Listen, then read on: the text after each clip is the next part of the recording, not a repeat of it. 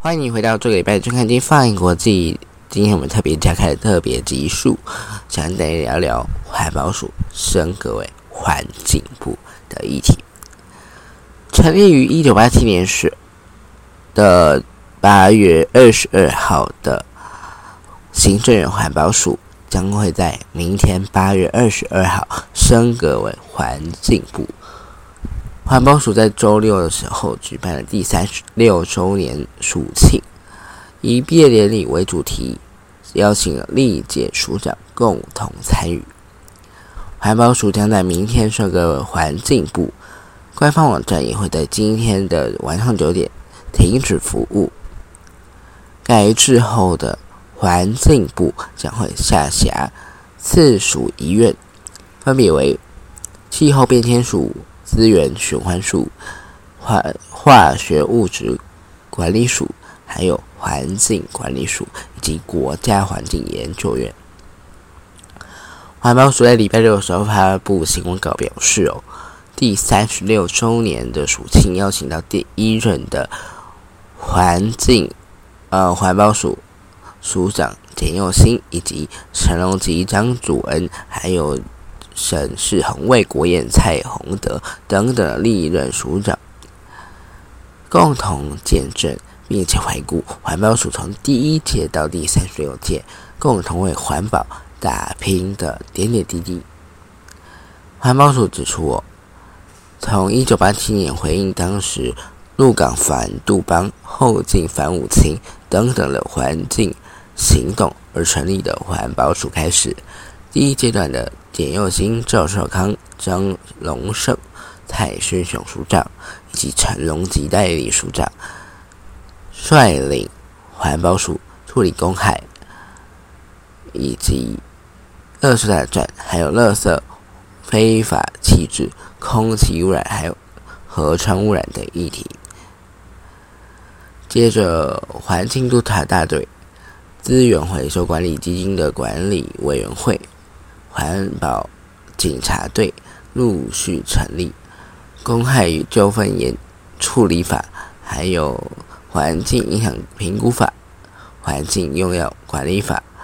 土壤及地下水整治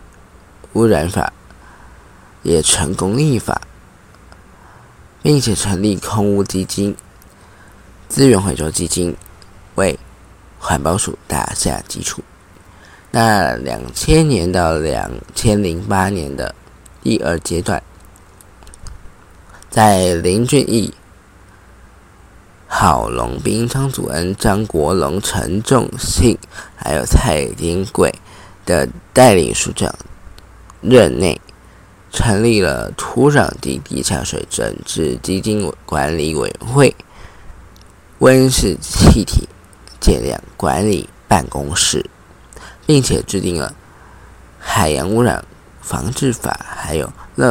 资源回收再利用法以及环境基本法。环评机制呢，也因为林内焚化厂环评诉讼案获得司法正面承认，环评的审查结论具有行政处分的性质，而展开后续大量的诉讼以及行政救济。2008年到2016年，在沈世宏以及魏国彦署长带领的任内呢，完成了环境教育法、室内空气品质管理法以及温室气体减量以及管理法。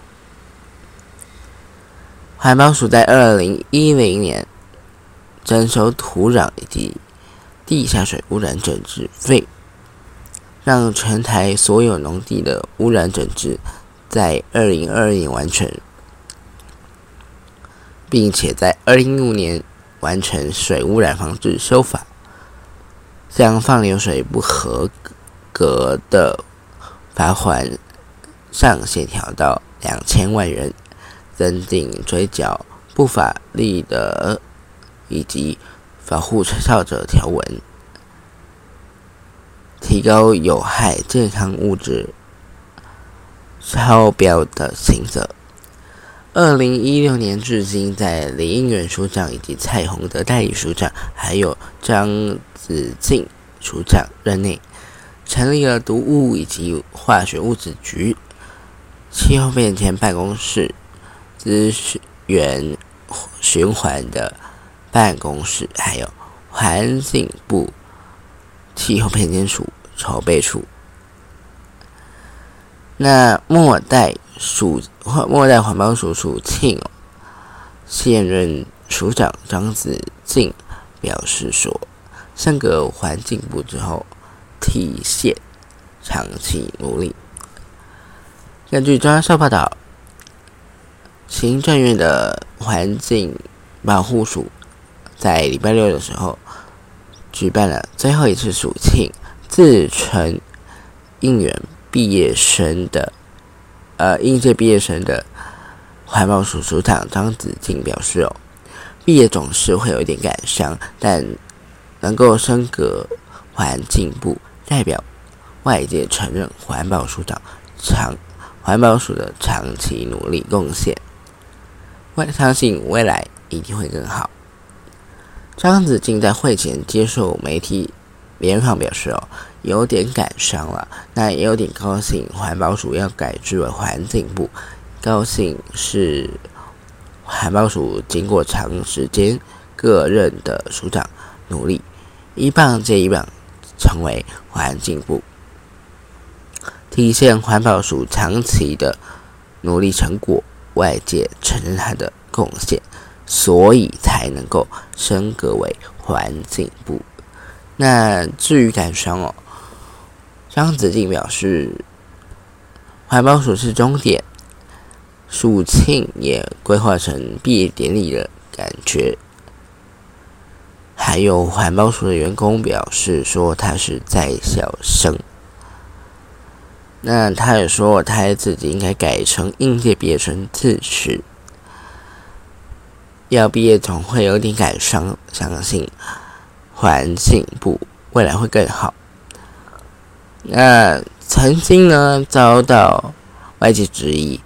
不是任环保署长的张子敬表示行政工作就是这样，接受任何的批评，检讨才是重点，没做好就得改。首任环境部部长由前国立中兴大学的校长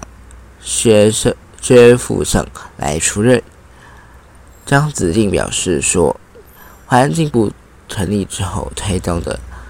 各项环保工作会很不同，有机会从法规盘点以前未能解决的问题。他说，只要组织能成立，谁来的不重要，每个人都有特长特点，能够逐一的发挥，就像环保署一样，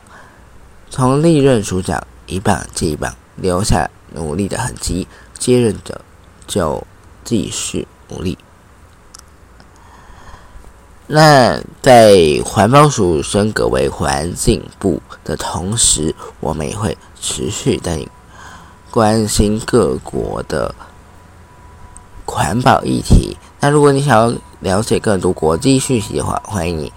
点入资讯栏的连结，加入我们的脸书以及 Instagram， 或者你想要看更多我的个人生活的话，也可以到资讯栏点入我的个人 Instagram 连结。在上面会分享很多我的高中生活以及日常小事。那如果你喜欢这一期的节目的话呢，欢迎你按下订阅追踪。那如果想支持我们的节目继续运作下去的话，也可以点入资讯的赞助连结，让我们有经费能够持续的支持创作这个节目。那在这边也预告一下，明天会照常更新。明天我们会带你关注的是瓜地马拉的大选议题。有兴趣的话，记得明天早上8点持续收听我们的节目哦。本集的真凯金派国际特别集数，感谢你的收听，我们明天见，再会。